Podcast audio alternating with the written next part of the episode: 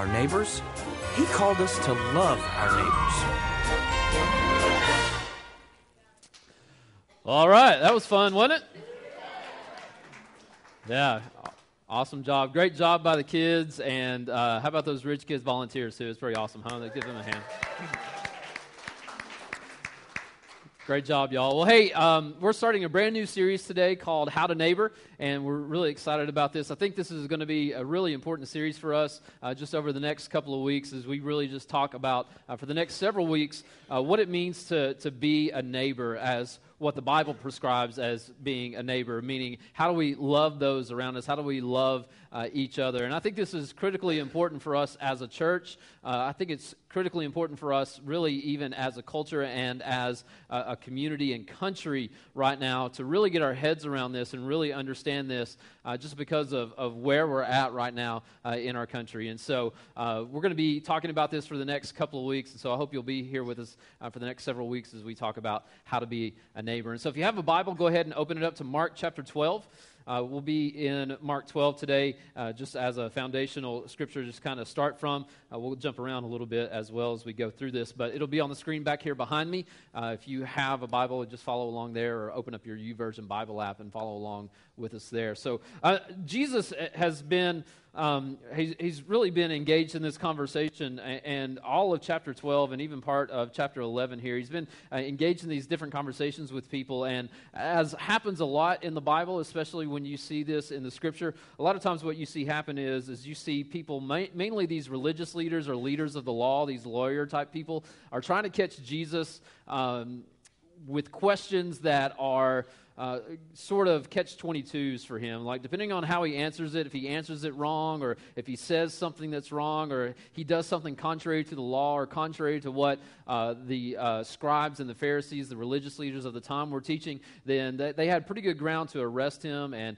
maybe even as they would later, even have him put to death. And so that's kind of what's happening here as we see this conversation that Jesus has with the guys. There's a whole bunch of people standing around, there's a lot of people listening, uh, as would often be the case when Jesus is engaged in these things. And so we're going to pick this up in Mark chapter 12, starting in verse 28, and then we'll just unpack this. Uh, this is probably a very familiar scripture to some of you, and so um, let's just read it. Mark chapter 12, starting in verse 28, says this. And one of the scribes came up and heard them disputing with one another, and seeing that he answered them well, asked him, Which commandment is the most important of all. And so they, this guy asked Jesus a question. He, he asked him, he says, Okay, so out of all of the commandments, and listen, there were a lot of commandments. In fact, there were a lot of laws, over 600 laws on the books at the time. And so he looks at him and he says, So out of everything that you know, out of all of these laws, out of all of these commandments, which one of these hundreds of these, which one is the most important. So it'd be like me coming up to you and asking you, okay, out of all the laws in our country, out of all the, the things that you know that we're supposed to do, which one is the most important, right? There's really, it'd be tough to answer that question, wouldn't it? Well, same for Jesus, but Jesus, as he often does, has a great answer. He says this, verse 29 Jesus answered, The most important is this Hear, O Israel, the Lord our God, the Lord is one. You shall love the Lord your God with all of your heart, and with all of your soul, and with all of your mind and with all of your strength. Ah, but he adds something here at the end. Verse 31, he says, The second is this You shall love your neighbor as yourself. There is no other commandment greater than these. And so the guy, though, if you think about this, the guy asked Jesus a question of which one commandment is the most important. Jesus gives him two answers. He says you have to love the Lord your God with all of your soul, all of your mind, with all of your strength. He says that's the first, that's the most important. We got to start there. He says, and the second is like it you have to love your neighbor as yourself. Now, what Jesus is actually doing is actually quoting something that they would have heard before. This is nothing new to them. In fact, in Deuteronomy, uh, you can read that's in the Old Testament, and in Leviticus, you see both of these answers where it talks about loving the Lord your God with all of your heart, soul, and strength, and loving your neighbor as yourself. That's in Leviticus 19. And so, this is nothing that they had never heard before, but Jesus basically took 600 and something laws and commands and boiled them down into two very uh, simply stated commands, very difficult to live out in some cases, as we're going to find uh, here as we unpack this. And so, if you think about this, why didn't Jesus stop with just the one? Like, he could have just said, Love the Lord your God with all your heart, mind, soul, and strength, right? He could have just stopped at the one, but he didn't. He went on and gave the second one, Love your neighbor as yourself. And here's why Jesus would have said that. This is very important. First John, you don't have to turn there. Let me just read it to you. First John 4, chapter 20, verse, uh, or First John chapter 4, verse 20 says this It says, If anyone says, I love God and hates his brother, he is a liar. For he who does not love his brother, whom he has seen, cannot love God, whom he has not seen. And this commandment we have from him whoever loves God must also love his brother. You see, Jesus, what Jesus was trying to point out by taking these two commandments and basically boiling them down into the same thing, the same commandment. What Jesus was doing is he was doing exactly what John was writing here. He was saying, Here's the deal. You cannot love God. You cannot say that you love God and hate the people around you. It is spiritually impossible to do that. So, you either love God and love those around you, or maybe you don't really love God the way that you say that you love God. That's what Jesus was really saying. You see, because the overflow of loving God will always be poured out upon the people around us. If we love God with all of our heart, mind, soul, and strength, as Jesus said was the first and most important commandment, if, that, if we do that, then the overflow of that, the outcome of that, will be the way that we love people around us, will be the way that we love our neighbors, those that are with us in our everyday lies. And so the litmus test is simply this the love that we have for God will be demonstrated by the love that we have for others. How we love others reveals how we love God. Now, think about this for a second. It's possible for us to love our neighbor, or it's possible for us to love others. It's possible for us to love those people around us, but not love God. But again, I will say this again, and if you don't believe me, well, you're wrong. Okay, but. Uh, it's impossible, it's impossible for us to say that we love God but not love others. It's impossible. It's spiritually impossible because this is what Jesus said. He said, he said, What's the most important commandment? Love the Lord your God with all your heart, mind, soul, and strength. And the second is like it love your neighbor as yourself. These two, they work hand in hand. So this is what this series is all about. How we can practically love those around us. And we're going to we're going to get into the question of of who our neighbor is and, and what that looks like. We'll talk about that a little bit more next week. And so uh, there's a, uh, I kind of have to stop and take a step back here for just a second. There's a, a, temptation here, if we're not careful, that we look at this verse because maybe if you've been in church for a long time, or you've been, been around church, or um, you know, maybe you've read this before and you've kind of heard this before and you're kind of like, yeah, yeah, yeah, I got it. It's kind of JV. I get it. I'm supposed to love the Lord. Yeah, I got it. I got it. I'm supposed to love my neighbor. I, I, know. I've heard this before. Like, it's, it's possible for us to, to look at that and then not give it the proper weight that it's supposed to have. If that's where you're at, let me ask you this question. I have to ask myself this question because as we're just studying for this and looking at this, it's kind of one of those things where it's like, yeah, I've kind of heard that before preached on that before, kind of done this before, but I had to ask myself this question, and I ask you this question the same way. Even if you know this, even if you've heard this before, are you doing it? Am I doing it? You see, information without application never leads to transformation. Never. Information without application never leads to transformation. And so, my hope for us over the next several weeks is that, that we would learn how to demonstrate this to those around us, to the people in your school, the people in your workplace, to the people in your neighborhood, to the people right here in this church, to the people that you just come across in the community, that we would actually learn how to demonstrate this and not just talk a good game, but we would actually play a good game. Amen? It'd be good for us all, I think, to, to kind of get around that. And so uh, I honestly think, again, this, this is one of the most critical things that we need right now in our culture. And so I, I, want to ask us three questions. Three really, uh, just going to be real with you, three really tough questions uh, for us to, to get our heads around right now. And uh, we'll just unpack this as we go. But the question number one that we have to ask ourselves is this. Three questions we need to answer. Number one, is the way that we love those around us a proper picture of who Jesus is? Is the way that we love those around us a proper picture of who Jesus is? I had a conversation with somebody just this past week, and they made this statement to me, and it was very, uh, it was a very sobering statement. They made this statement, and they said this. They said, "You know, sometimes I have a hard time believing that uh, God is who He says He is because I, the way that I see people loving other people." And, and, what they meant by that, it was more of, it was the uh, lack thereof. And, and they were talking about the way that Christians don't love other people. Now, you may be getting it, you may, you may be getting it right. You may be knocking it out of the park. You may be just like, pro at this, right? And so we need to learn learn from you. And I'll just be honest with you, I need to learn from you because I don't get this right all the time. But you probably know this, you probably experienced this. Maybe you've been on the receiving end of this before. Maybe you've been on the giving end of this before where the way that you are loving someone or the way that you are not being loved by other Christians, like it has caused this this chasm to sort of widen between what you believe about who God is and, and what God is all about.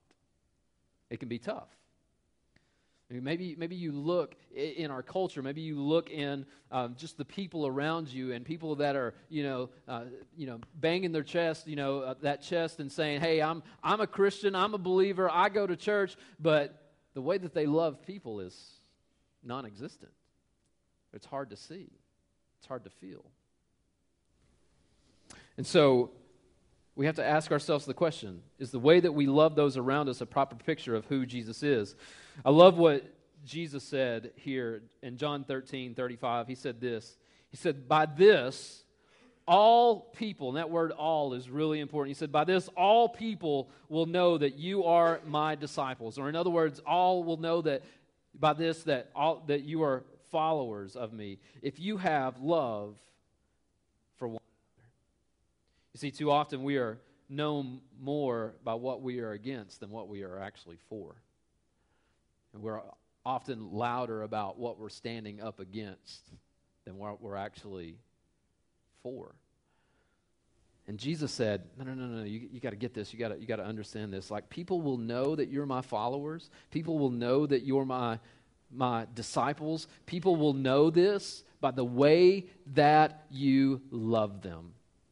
He didn't say that people will know that you are my followers by how you're going to vote in November. He didn't say that people are going to know that you're my followers by the music that you listen to or the music that you don't listen to. He didn't say that people are going to know that you're my followers by the bumper sticker on the back of your car or the t shirts that you wear, the size of your Bible, how much you attend church. He didn't say any of that. He said, People will know that you are my followers by the way that you demonstrate your love toward them. That's it. That's it. You can scream it, you can say it all day long. But if you're not loving others, if we're not demonstrating that to others, then it means nothing. It means nothing. It's how we walk outside of those doors and love and care for the people in our life. So ask yourself this question. How would, how would the people in your school or the people in your neighborhood or the people in your workplace maybe, maybe the place where you go to the, to the gym or maybe it's in your kids school how, how would they answer that question about you or me? How would they answer that question about us would they be able to answer that question and say, I know that they are followers of Jesus because I see the way that they love me? I know that they're followers of Jesus because I see the way that they love other people. I see the way that they, they care for other people. That's what tells me that they're followers of Jesus. Not because he has a, the title of pastor or not because whatever, right? But because of the way that we love other people. How would people around us answer that question? It's, I think it's a sobering thought to really think about. I think as a whole, we've kind of gotten off base here, and so, um, ah, man, I just want us to get our heads around this and think about this. Uh, we think about how Jesus loved others, how he demonstrated it himself. We know that if we read the scriptures, if we read about the life of Jesus, we saw Jesus demonstrate this. There's no question. You would, you would be hard pressed to be able to, to read the Matthew, Mark, Luke, and John, and then read the accounts of them later on in, in the New Testament. You'd be hard pressed to be able to, to read about Jesus and then go, I'm not so sure if that guy really loved people. Like, I, I don't know. Well, maybe, maybe not. Like, you'd be hard pressed to try to, you know, try to figure that out. But he did. And the way that he demonstrated it, the way that he showed it, in, in fact, Jesus went as far as giving up his own life, sacrificing it so that he could show his love for us to save us. Paul, the Apostle Paul, puts it this way in Ephesians chapter 5, verse 1. He says, Therefore, be imitators of God as beloved children, and walk in love. That word, or that phrase, walk in love, it means do it. That's what it means and walk in love as Christ loved us and gave himself up for us, a fragrant offering and sacrifice to God. You see, the way that Jesus loved those around him could best be described in one word, I think, and it's a word that we don't like sacrifice. We don't like that word. The word's dirty. right? We start stepping on toes when we start talking about sacrifice, right? Because what Paul was saying is he says, walk and be imitators of God. And so by, by, being imitators of God, then what we are called to do, the way that we love others, can best be described as sacrifice. Sometimes to love others, we have to sacrifice time. Sometimes to love others, we have to sacrifice money. Sometimes to love others, we have to sacrifice possessions and material things. Sometimes, to, and this is the one that I think is, is the most, like the one that gets us the most. To love others, sometimes we have to sacrifice convenience. And that's the one that really bothers us. Because, I'm, listen, it is inconvenient to love people around you the way that Jesus calls us to love people around us. But if we're going to do it the way that He is calling us to do it, it's going to take sacrifice. Jesus gave us the greatest sacrifice. His death on the cross was about sacrifice. It was about sacrifice. You know what I love? Uh, there's so much that I, I could talk all day about the death of Christ on the cross and his resurrection. I mean, it's, it's everything to us. Without it, we're nothing. But, but at, at the end of the day, we, here's the thing one of the things that I love the most. Hebrews 12 2 says that it was the joy that was set before him that Christ endured the cross. You know what that means? That means that his sacrifice, him giving himself up on the cross to die for us, to give us everlasting life, to save us, to redeem us, it was done out of joy. Sacrificial joy. That's huge. So, for us to love others, it's going to take that same sacrificial joy. It's going to take us to do the same the way that Christ called us. And so I ask again is the way that we love those around us a proper picture of who Jesus is? Are we, are we reflecting him to those around us? Second question. We've only got three of these. I'll run through this next. But number two, are we loving others with grace and truth or with just truth? Are we loving others with grace and truth or with just truth or with just grace? You see, I think for the first time, at least, at least in my lifetime, that I can really remember and, and really just feel the weight of, for the first time in my lifetime, Christians are, are not just being referred to as, as narrow minded even though we are, and, and you know what? It's, it's okay, actually. Um, I'll, I'm narrow minded. I believe that Jesus Christ is the way, the truth, and the life, and that no one comes to the Father except through him. That's what I believe. And that's narrow minded. If you want to call me narrow minded, I'm narrow minded. But Christians are being referred to as narrow minded. It's not, uh, we're being referred to as, as judgmental. And you know what? To a degree, um, think we are, but it's because we believe differently, not because we're judging differently. We just believe differently. And we're not just being referred to as weird. And come on, let's be honest. A little bit, right? Yeah. we are being referred to, though, We're not just being referred to those things, but we are most certainly being referred to as hateful and angry simply because we believe differently than the majority of the world. If you're, if you're a Christian, most of us have probably been painted with a very wide brush that says, you know what? Because you believe differently than most of the rest of the world, then you're just hateful and angry and you hate people. Which I don't think is true at all. At least, I hope not. The truth is, is that we just believe differently. And but here, here's the problem. Here, here's, uh, here's why I think that, that we're being painted with that brush. Is that because there's been way too much, again, of people saying, here's what we're against. We're against you. And we're against you, and we're against you, and we're against you because you believe this, and we're against you because you believe this, and we're against you because we believe this, because this is what the Bible says. Truth, truth, truth, truth. Where's the grace? And let me ask you this where did Jesus ever do that? Without first saturating the truth in grace. See, John chapter 1 says that Jesus is full of grace and truth, which means that he is 100% grace and he is 100% truth. He is not one or the other, he is always both. Uh, I love the story of, of when Jesus calls Matthew the tax collector Matthew is he's in the act of collecting taxes. He's a sinner. He's I mean he's he's like he's basically robbing people. That's what tax collectors did.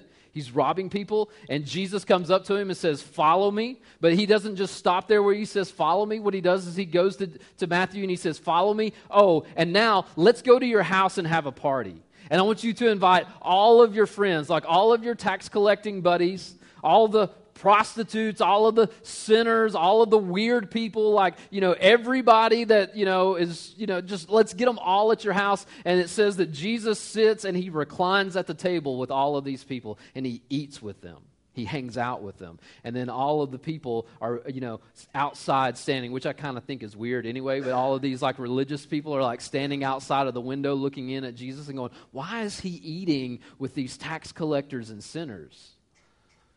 You see, what you don't hear at the, the, dinner table around the conversation around that table is you don't hear Jesus going, hey, you know what? You're bad and you're bad and you're bad, knock it off. Like, that's not, Jesus, that's not what he's doing, right? You know, there, there's, a, there's another, uh, uh, another story where uh, this woman who is caught in adultery is brought before Jesus and, and they've got her and, and they get Jesus and they're like, okay, we're gonna we're gonna get Jesus like this time. This is gonna be good. And so like Jesus, this woman right here, we've we've caught her in adultery. She is with a man who is not her husband. The law says that we should put her to death. What do you say? I love what Jesus does, right? You probably know this story. Jesus looks at him and says, Well, then, I tell you what, how about any of you that don't have any sin in your life? Why don't you throw the first rock? And it says that they all dropped their stones and they walked away. But see, so there's the grace, right? Jesus just pours out this grace and this mercy upon this woman. Then I love what he does next because what he does next, it comes to the truth part. he gathers her together and he says, he says, woman, where are your accusers now? It's kind of like, hey, just I want you to look around here for a second. I want you to breathe this in for just a second. I want you to feel the grace that you just received here just now. And she looks around and she sees no one. And then he looks at her again and he goes, now here comes the truth. Now go and sin no more. Now, what if Jesus just would have went and walked up to this whole situation and been like, well, the law says put her to death, and so, woman, you're a sinner, put her to death. Right? Truth has to be saturated in grace. So important for us. Um, I think if we will just wade deep into a person's story and with love and grace, there will be a place and a time to share truth. There will be a place and a time to share truth. So, number two, we have to ask ourselves the question are, are we loving others with grace and truth, or is it just one or the other? It's got to be both. It's got to be both. And then, number, number three, the last one is this Has our knowledge exceeded our obedience? Has our knowledge exceeded our obedience? See, when, we, when our knowledge exceeds our obedience to following it, we miss out on the joy of what it means to actually be a follower of Jesus. It's like if you just sit and soak up information and knowledge like a sponge, but you never do anything with it, that's, you know what we call that? Useless information. And it, listen, you may not like this. It, it doesn't even matter that it's information from the Bible. If you're not doing anything with it, then what do you, what's the point? If our, if our knowledge exceeds our obedience, we're going to be missing out. If what happens in here doesn't affect how we live out there, then we're, we're missing it. You see, Jesus never spent more time talking about how compassionate he was than actually being compassionate to others. You never heard Jesus sitting around at the table going, Man, today was good. I was so compassionate today. Like I really thought long and hard about people. It was awesome. Like I'm, I'm, I'm good at this, y'all. I'm a really big deal. Get on this bus, right? Like you just, you'd never heard Jesus do that. In fact, if anything else, what, what, you, what you know about Jesus is what you actually saw Jesus do, right? It's what we actually saw him do heal people, be with people that were nothing like him, that the rest of society wanted nothing or anything to do with. Enter into and wade into the, the, the messiness of people's lives on a regular basis. That's what Jesus did. He didn't just talk about compassion, he was compassion. He is compassion. So we have to ask ourselves that, that, same, that same question. Jesus said it this way John 15, 13. He said, Greater love has no one than this, that someone lay down his life for his friends. There is no greater love than someone to lay down his life for, uh, for his friends. And the truth is, is that you and I will probably never be called to that level of sacrifice. You and I will probably never be called to that level of sacrifice. But again, as I said before, if we want to love those around us, then we have to lay down our proverbial lives, and that means to sacrifice convenience. It means to sacrifice whatever it takes to love people around us, to show them not only who Jesus is, but that we are his followers and that we are doing as he has called us to do, and that is to love the people around us. There's this guy, uh, his name is, is Bob Goff. And I love this dude. Like, I should have put a picture up here. This guy's, I, I just love him. He's just great. And uh, he wrote this book called Love Does. And if you've not read this book, I just encourage you to, to like go today, get on Amazon and buy this book. It's absolutely amazing. It'll change, it'll literally change your life. Like you'll just see the joy and enthusiasm and, and the way that this man has lived his life. It'll just, it'll just rub off on you. It's, it's fantastic. Um, in his book, uh, I, I love this because he uh, the whole point of the book is really just to show he just kind of tells a little bit of his life story through several essays in the book and, and what he does is he just talks about he just basically says hey look uh, god has called us to love people and if we're going to love people then we got to do it. Like you, you can't hold back you just got to do it. And so he even goes to the level where he prints his phone number in this book and not like, like this is not his phone number like you call into a call center and they route your call around. Like this is like you and I, like your cell phone, my cell phone is printed. And this is a New York Times best selling book. That means millions upon millions of people have this man's phone number. And you know what? You call it and he answers. It's not his assistant, it's not some call center, it's not a recorded message. It's Bob Goff. He wants to talk to you. He wants to answer the phone. You know why? Because love does. That's what love does. And so in the book, there's a couple of quotes, but I love what he says. Uh, in part of it, he says this He says, Knowing about love is one thing. We talked about that, right? It's what we've been talking about, that if our knowledge has exceeded our obedience. He says, he says this, he says, knowing about love is one thing, but love is really about just saying yes and doing more than anything else. Love is about saying yes and doing more than anything else. And then he kind of sums everything up in one of the most profound statements I think I've ever heard outside of anything that Jesus has said. But he says this to sum, to sum up the whole thing, he says, simply put, love does. It does. It has action to it. We can say that we love people. We can talk about it. We can, we can do all that stuff. But if we don't actually do it, then we're not actually doing it. Right? Because love does.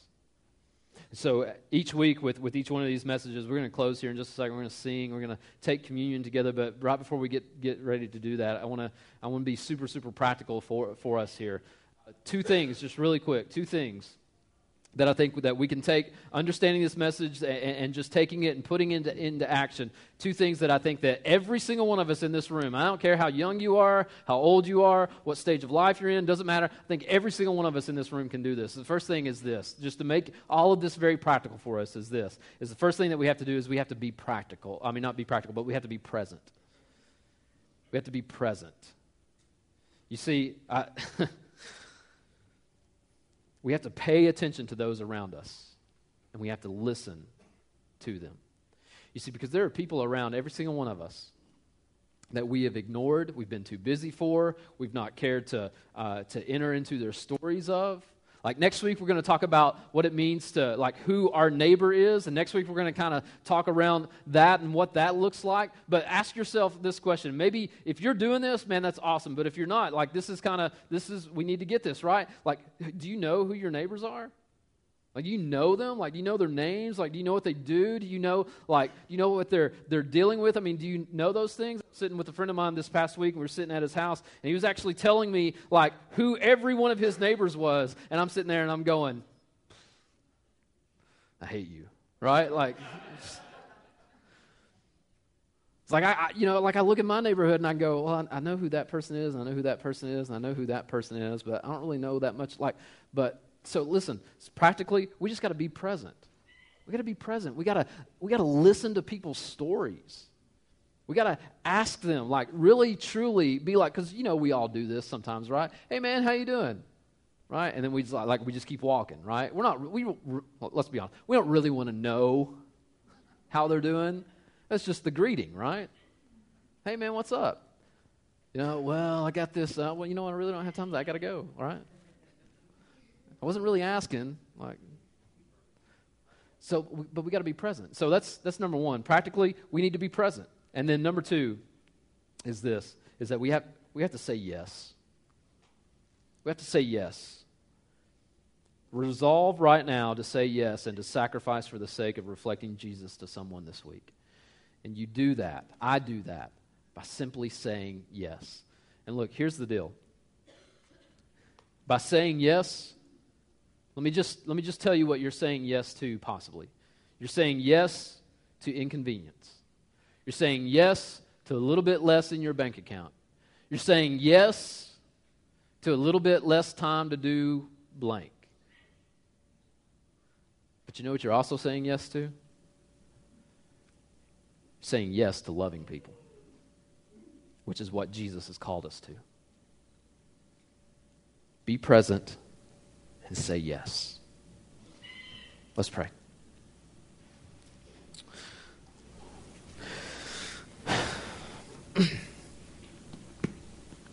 Father, we we just first of all just confess our sin of God, just me personally, God, of not loving people around me the way that you have called me to love others, the way that you have loved me. Father, forgive me for, for not being present, for, for saying no more often than I say yes. God, forgive me for just not being a, a good picture of who you are. God, forgive us for that. Father, we just pray that as we, as we just sing, as we worship, God, as we uh, come and take communion, God, that we. Um, that we lay these things at your feet, God, that we stop here and, and repent and, and resolve to, to say yes, God, to your leading, to your calling. God, we resolve to be, to be present among the people that we're with, wherever we're at, at, at whatever point in the day that, that you awaken our hearts to, God. God, give us the courage to step into that. Give us the courage to to wade into the, the deep vastness of, of other people's lives.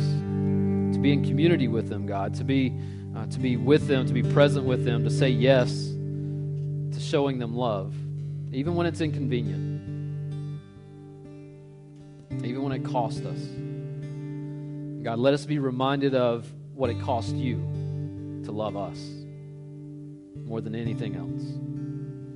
It's in your name we pray. Amen. Would you stand to your feet as we sing together? As we come and take communion, we have communion communion available here at the tables. The, the broken body of Christ, the bread, the, the poured out blood of Christ, the juice. As you come and take communion, let, let that be just a reminder to us of the sacrifice that Jesus made to us to love us, to not only show it to us, but actually put into action what it means to sacrifice the way that Christ has called us to sacrifice. Prayer partners available. Mike is over here and Becky is right over there. They'd love to pray with you if you want to pray with someone. We just invite you to come and to sing and to pray as the Lord.